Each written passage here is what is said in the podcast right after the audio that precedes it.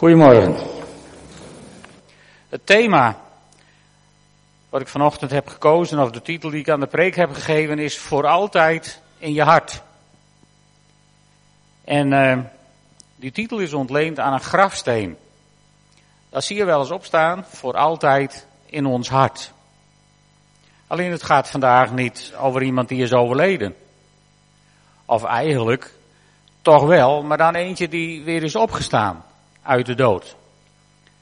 En kort voordat hij overleed, had hij een lang gesprek met zijn discipelen. Dat staat opgetekend in Johannes. Ik wil daar een klein stukje uit voorlezen, uit Johannes 14, vanaf vers 15. En ik gebruik de vertaling Het Boek vandaag. Dan zegt Jezus tegen zijn discipelen, wie van mij houdt, zal altijd volgens mijn geboden leven. Ik zal de Vader bidden of hij een plaatsvervanger wil sturen die altijd bij u zal blijven.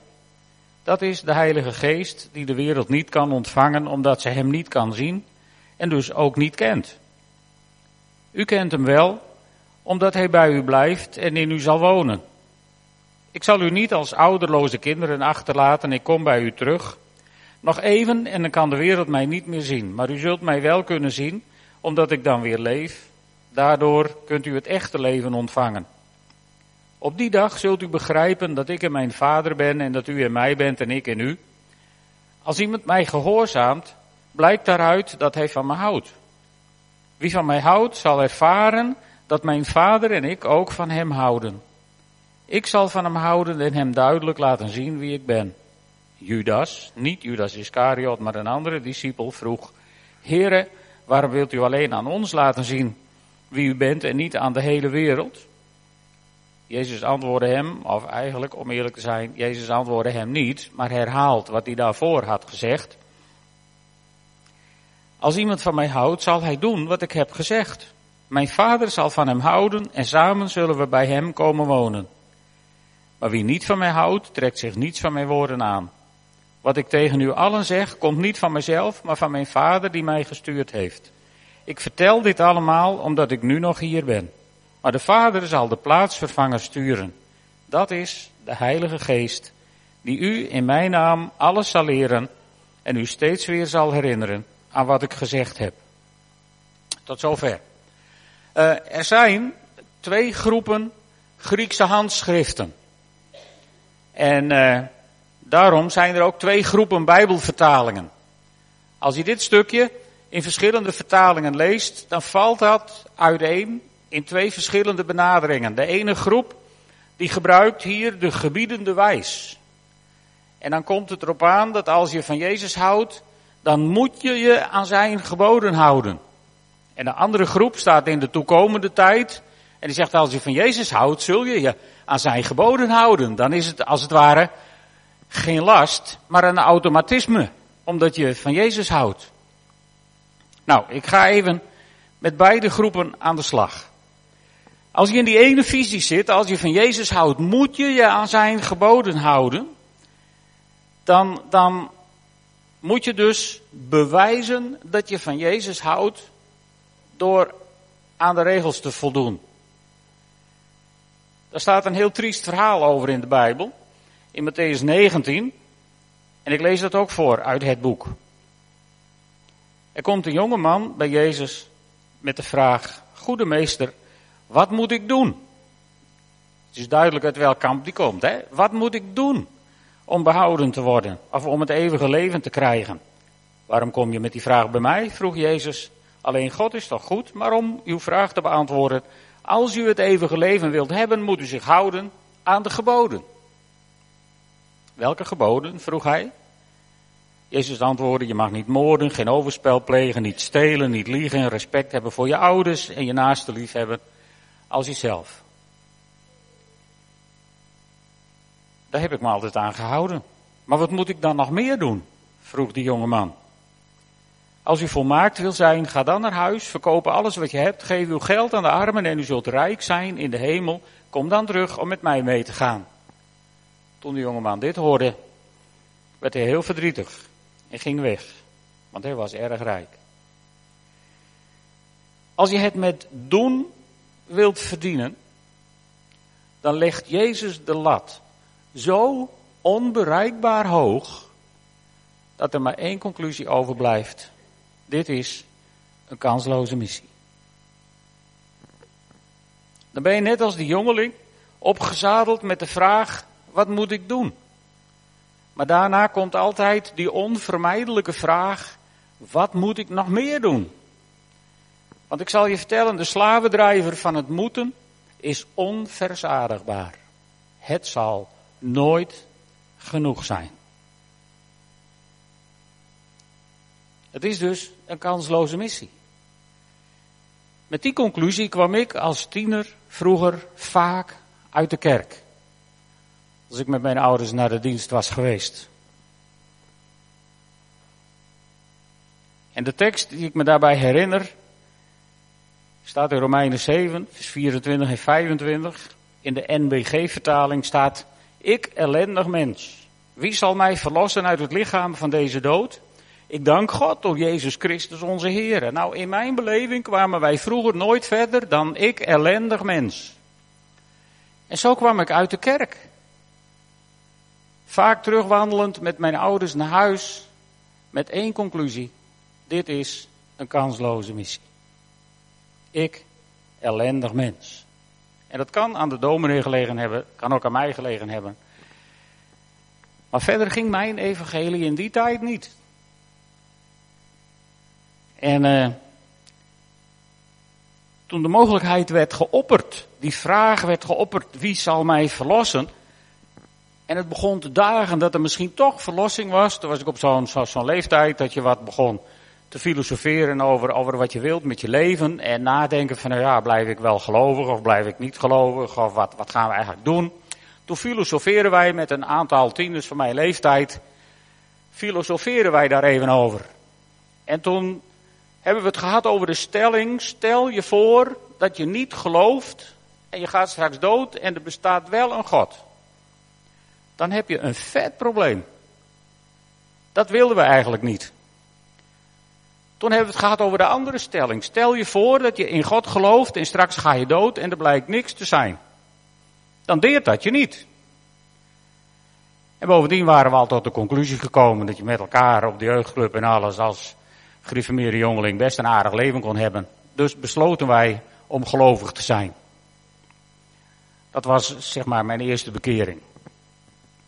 Maar dat hing natuurlijk aan elkaar van die vraag, wat moet ik doen? En wat moet ik nog meer doen? Het zat altijd onder dat juk van de wet. Maar toen het besef in mijn leven ging doordringen, door invloed van andere mensen. Ik dank God door Jezus Christus onze Heer. Toen het besef ging doordringen dat ik verlost was door Jezus Christus.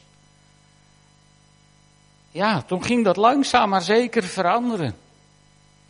En op een dag gewoon in een gereformeerde kerk stond Jezus voor me. Fysiek bijna.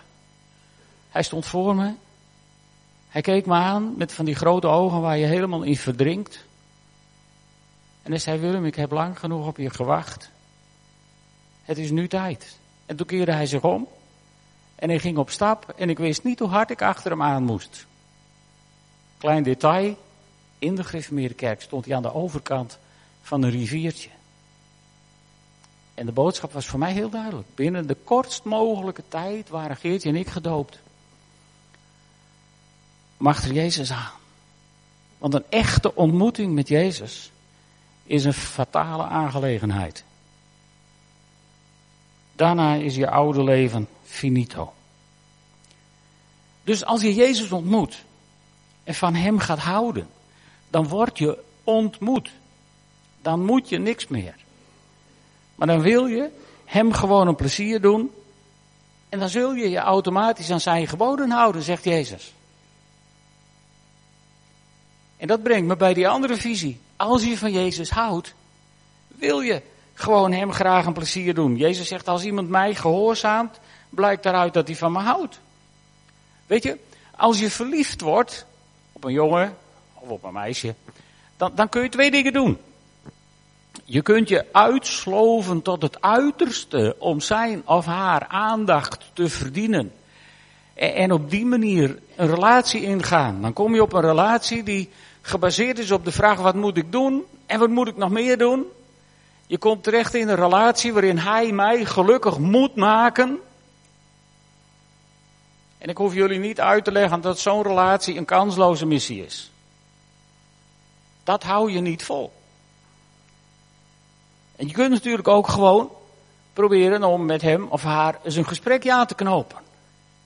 En dus te zeggen dat je gewoon verliefd bent. En op die manier elkaar beter leren kennen. Dan kan het je zomaar overkomen dat je op een dag ontdekt dat je van elkaar houdt.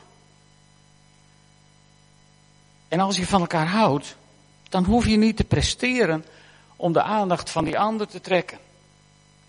Maar dan ga je kijken hoe je hem of haar een plezier kunt doen. En die ander is in je hart komen wonen. Die is voor altijd in je hart. En dat is te mooi om alleen op een grafsteen te zetten. Dat is te mooi, zei ik, om alleen op een grafsteen te zetten. Dan wil je hem of haar gelukkig maken omdat je daar blij van wordt. En daarmee wil je je liefde laten zien. Het gaat dus om de keuze tussen moeten en willen. En als je echt van iemand houdt, dan wordt de keuze willen. Dat is niet zo moeilijk. Als je echt van Jezus houdt, is dat waar je terechtkomt. En die ander, die krijgt een plek in je hart, is altijd in je gedachten. En dat is waar Jezus het over heeft in Johannes 14. Als hij zegt, wij komen in jou wonen. Net zoals je levenspartner niet fysiek in je woont, maar geestelijk voor altijd in je hart is. Zo zegt God en Jezus, wij komen in jou wonen, want wij sturen mijn Heilige Geest naar jou toe. En zo is de Geest van God in jouw hart komen wonen toen je ja zei tegen Jezus. Als je dat nog nooit gedaan hebt, dan wordt het hoog tijd om dat te doen. En dan kan dat vandaag. kan dat eigenlijk nu gewoon wel op de stoel waar je zit. Moeilijker hoeft dat niet te zijn. Maar dan komt de geest van God in jou wonen. Als je dus je redding wilt verdienen, zei ik al, legt Jezus de lat onhaalbaar hoog. Dan ben je op een kansloze missie. Maar ik wil je zeggen, je hoeft zijn liefde niet te verdienen. Want jij bent ook in zijn hart voor altijd. Jezus is lang geleden al van jou gaan houden. Volgens de Bijbel voor de grondlegging van de wereld. Nou, dat was ver voordat je geboren werd. Toen hield Jezus al van jou. En 2000 jaar geleden bereikte dat een climax toen hij bereid was om voor jou te sterven aan een kruis. En toen je hem erkende als jouw verlosser, kwam hij door zijn geest wonen in jouw hart. En vorige week heb ik ook stilgestaan bij één tekst uit dit gedeelte. Jezus zegt, de wereld kent hem niet, maar jullie kennen hem wel. Misschien denk je nou van, nou ja, ja, dat weet ik eigenlijk niet zo. Lieve vrienden, als Jezus zegt dat je de Heilige Geest kent, ken je de Heilige Geest. Punt. Knoop dat even goed in je oren, want Jezus heeft gewoon altijd gelijk. Dus je kent de Heilige Geest. Misschien voel je hem niet, misschien beleef je hem niet. Daar wil ik het straks nog even met je over hebben. Maar Jezus zegt dat je hem kent. Misschien snap je hem niet altijd. Nou, dan ben je in goed gezelschap. Maar daar gaan we het nu even niet over hebben. Als je Jezus vraagt of jullie elkaar wat beter zouden kunnen leren kennen, jij en de Heilige Geest, dan maak je de goede keuze. Dan stuurt Hij nog meer van zijn geest. Jezus zei, ik stuur mijn Heilige Geest en die zal je in mijn naam alles leren. En die zal je steeds weer in herinnering brengen wat ik gezegd heb. Nou, is dat service of is dat service? God gaat iets met je doen. Als je wilt. Als je zingt, hier is mijn leven, hier is mijn hart, Heer. Ik weet niet of je mee hebt gezongen, maar dan uh, ben je mooi klaar. Want hij gaat daar wat mee doen. Dat is onontkoombaar. En zo is hij dus voor altijd in je hart. Het mooie is, je hoeft nooit te zoeken. Als je denkt, we zouden de Heilige Geest zijn? Oh, daar is hij dus. In je hart, voor altijd in je hart. Wauw, geweldig. Dus ik zou zeggen, relax. Be happy. Ontmoet. En als je Jezus nog nooit ontmoet hebt, zei ik al als jouw verlosser, doe dat dan nu. Want na het Bijbelgedeelte waar we mee zijn begonnen, deed Jezus een geweldige belofte in Johannes 14, vers 27. Daar zegt hij, mijn vrede laat ik bij jou achter. Die vrede is anders dan die van de wereld. Wees dus nooit meer bang of ongerust. Poeh, laat dat je niet ontglippen. Lieve mensen, die vrede wil hij je geven. Maar goed, hij wil dus bij je komen wonen. En over dat wonen wil ik het even met je hebben. Als we even teruggaan naar het voorbeeld van verliefd worden op, op iemand gaan houden van iemand, dan komt er, het, het raakt wat uit de mode, maar als het, als het goed is, dan komt er een dag dat je met die ander gaat trouwen.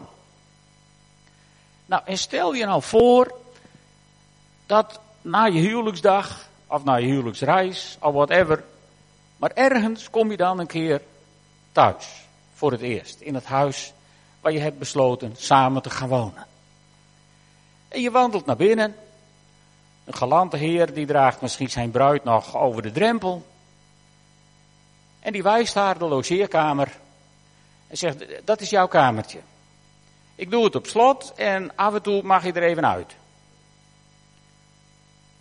Nou, dat wordt een tophuwelijk. Nooit geen ruzie, want daar kom je niet naartoe. En vervolgens ga je elkaar bestuderen. Je leest alle anatomieboeken, zodat je precies weet hoe ze in elkaar zit. En zij weet precies hoe hij in elkaar zit. En je hebt alles bestudeerd. En je hebt het hele voortplantingsverhaal uit je hoofd geleerd hoe het werkt. En je gelooft heilig dat dat het systeem is. Maar zij komt niet uit de logeerkamer. Dan weet ik niet hoe je het voorstelt, maar dan komen er geen kindjes, lieve vrienden. Daarvoor zul je elkaar moeten beleven. En ik weet niet precies van iedereen van jullie hoe het is tussen jou en de Heilige Geest. Maar mijn indruk is dat we redelijk in de kennis steken met z'n allen. We weten redelijk veel. We hebben aardig bijbelstudies gevolgd, boeken gelezen, preken gehoord, tot in het oneindige zowat. We weten redelijk veel. We geloven ook aardig veel. Wat minder. Anders zouden we namelijk geloofstappen zien, zoals mensen die zich laten dopen en, en mensen die bidden voor, voor anderen. En dan zouden we veel meer zien. Maar goed, geloven halen we misschien ook nog een voldoende. Maar wat beleven we eigenlijk met de Heilige Geest? En ik zie nu sommige mensen denken, het gaat niet om beleven, broeder, geloven alleen. Ja, dat is de handicap die we van de Reformatie hebben overgehouden. Geloven is heel belangrijk. Maar als we daarmee het beleven overboord zetten, dan gaat geloof op een dag overlijden aan beleven en dan laat het niets achter. Beleven. En dat vond ik zo mooi in de vertaling van het boek. Daar, eh, daar, daar, daar zegt God van, uh, als iemand mij gehoorzaamt, blijkt eruit dat hij van me houdt. En wie van mij houdt, zal ervaren dat mijn vader ook van hem houdt. Dus God is niet tegen ervaring. God is niet tegen beleving. En, en ik wil je vanochtend uitdagen om, om misschien echt eens een keer tegen God te zeggen, hier is mijn hart, Heer. Hier is mijn leven. Ik wil u ervaren. Heer, ik wil u beleven. Ik wil de kracht van uw Heilige Geest zien. Ik wil er niet over lezen in boeken van, van lang geleden, ver weg in andere werelddelen. Ik wil de kracht van uw Heilige Geest zien hier en nu. Ik wil u beleven. Misschien ben je daar bang voor. Maar vertrouw God. Je kunt namelijk God vertrouwen. Dat is vast geen nieuws voor je. Maar laat dat ook geen theorie meer zijn. Je kunt God vertrouwen. En je kunt de geest van God beleven. Maar hoeveel overgave mag er zijn in jouw leven? Want God wil bij je komen wonen. In plaats van logeren. Klaas las laatst een stukje voor Ieder heeft iets dienst uit dat boekje. Ja, kom binnen, heer. Weet u nog? En misschien moet je inderdaad dat boekje eens even lenen uit de bibliotheek. Maar ik denk dat heel veel van jullie dat boekje ook thuis ergens op de boekenplank hebben staan of ergens in een kast hebben liggen of zo. Graaf dat nou eens weer op. Het is misschien een beetje een oud boekje, maar het is een prachtig boekje wat laat zien hoe de Heilige Geest in jou wil wonen in plaats van logeren. Want als je ergens woont, heb je daar namelijk alle rechten. Mijn vader en moeder woonden samen in één huis. En, en mijn moeder zei wel eens tegen mijn vader, als ze het niet eens konden worden over iets, jouw naam staat buiten op de deur. Maar omdat de naam van mijn vader buiten op de deur stond, zit ik in iedere kaartenbak onder de B. Van Boorsma. Dus het heeft wel mijn identiteit bepaald, lieve vrienden. Elke keer als ik mij moet identificeren, begint dat met een B. Omdat de naam van mijn vader buiten op de deur stond. Iedereen kon aan dat huis zien wie daar, theoretisch althans, de baas was. En hoe is het met het huis van jouw hart? Wat voor naam staat er buiten op de deur van jouw hart? Mag dat de C zijn van christen? En dan is de vraag, heeft de C van christen, heeft de geest van God dan in jouw hart net zo weinig te zeggen als mijn vader thuis bij mijn moeder? Of is de geest de baas? Staat die C alleen op je identiteitspapieren? Of is die C degene die jouw leven leidt, avontuurlijk maakt, realiteit geeft? Want het is best leuk dat jouw naam alleen buiten op de deur staat. Maar we hebben gezongen, ik geef u mijn leven. Ik geef u mijn hart, Heer. En ik denk dat Jezus vandaag jou recht in de ogen wil kijken. En ik denk dat Jezus in deze tijd tegen heel veel gelovigen zegt, joh, ik heb lang gewacht. Maar het is tijd voor een nieuwe beweging van de geest van God. En mijn vraag aan jou is, wil je met hem mee? Of vind je het wel best zo? Staat zijn naam gewoon buiten op de deur, zodat je in ieder geval een naam hebt? Of heeft hij ook binnen wat te zeggen? Dat is een belangrijke vraag. Dat is een vraag waar ik je eigenlijk even over na zou willen laten denken.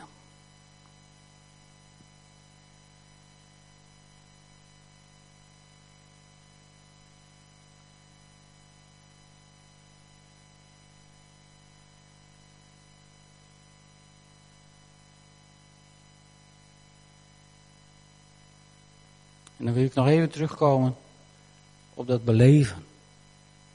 Weet je, waarom zijn zoveel christenen op het evangelische erf met name zo bang geworden voor beleving van de Heilige Geest? En, en ik ken het antwoord ook wel. Tuurlijk, er zijn hele rare dingen gebeurd. En er is heel veel misgegaan. Maar denk nou eens even met mij na. Er gaat nooit wat mis in het geloven in de Heilige Geest. Er gaat nooit wat mis in het kennen van de Heilige Geest. En waarom denk je dat Satan zoveel omrommelt in het ervaren van de Heilige Geest? Waarom denk je dat er zoveel vals geld wordt gemaakt? Niet omdat het leuke plaatjes zijn voor achter het behang, maar omdat het wat waard is. En waarom denk je dat er zoveel, zoveel misgaat in ervaringen met de Heilige Geest? Omdat het goud is, omdat het zoveel waard is. God wil jou, zoals je hier zit vanochtend, gebruiken in zijn kracht. God wil jou gebruiken om mensen aan te raken, misschien wel om ze, om ze tot genezing te brengen. God wil jou gebruiken om mensen aan te raken, zodat ze bevrijding zullen ervaren. God wil jou gebruiken om, om, om, om zo vol te zijn van zijn Heilige Geest, dat mensen die je ontmoet op je werk of die naast je wonen, gaan denken, wat is het toch met hem of met haar? En dan niet zo van, dan moet je uit de buurt blijven, die tijden hebben we ook gehad. Maar dat ze gaan denken, ik moet eens even met jou praten. Wat zie ik bij jou? Want wat zien ze bij jou? Dat is, is een belangrijke vraag. Wat zien ze bij jou? Zijn naam buiten op de deur? Of zien ze ook vruchten van wat er binnen achter de deur gebeurt? Zien ze ook resultaten van de kracht van God in jouw leven? Zullen we gaan staan? Gaan we bidden.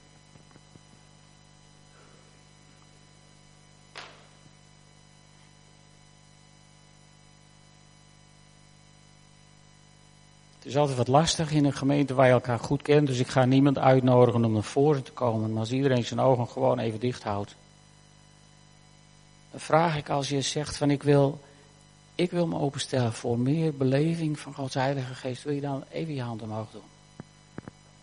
Niemand kijkt. Ik ga je niet naar voren nodigen. Vertrouw mij. Oké, mag ze wel weer naar beneden doen. Heere God, u kent ons allemaal zoals we hier staan. U weet wat voor ervaringen we hebben gehad in ons leven, waardoor we misschien wat kopschuw zijn geworden. Maar u hebt ook het verlangen op het oog, heren, wat hier is in harten, om meer met u te beleven. En ik bid u, Heere God, om te waaien met de wind van uw Heilige Geest. Ik bid hem op dit moment door de rijen te gaan met uw Heilige Geest. Raak ons aan.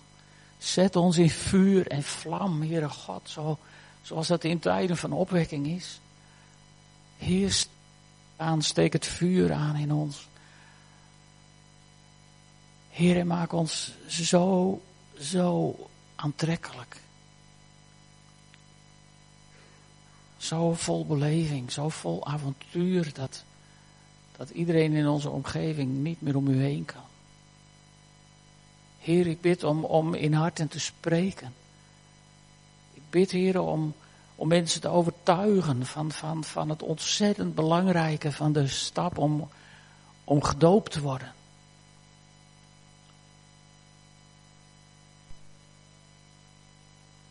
Misschien heb je wel Jezus ontmoet en, en het gevoel dat er een uitnodiging op je leven ligt om stappen te zetten. Heer, ik bid of u degene die dat aangaat de moed wilt geven om die stap te zetten. Dat kan best eng zijn. Heer, zo bid ik u, waai met uw heilige geest. Vul onze harten opnieuw. En geef ons dat avontuur met u, Heer. Vergeef ons dat we dat door onze vingers hebben laten glippen. Zet ons opnieuw in brand. En laat onze identiteit in Gods naam niet alleen buiten op de deur staan, maar ook binnen zo'n realiteit zijn. Dat bid ik van u in de naam van Jezus. Halleluja. Amen.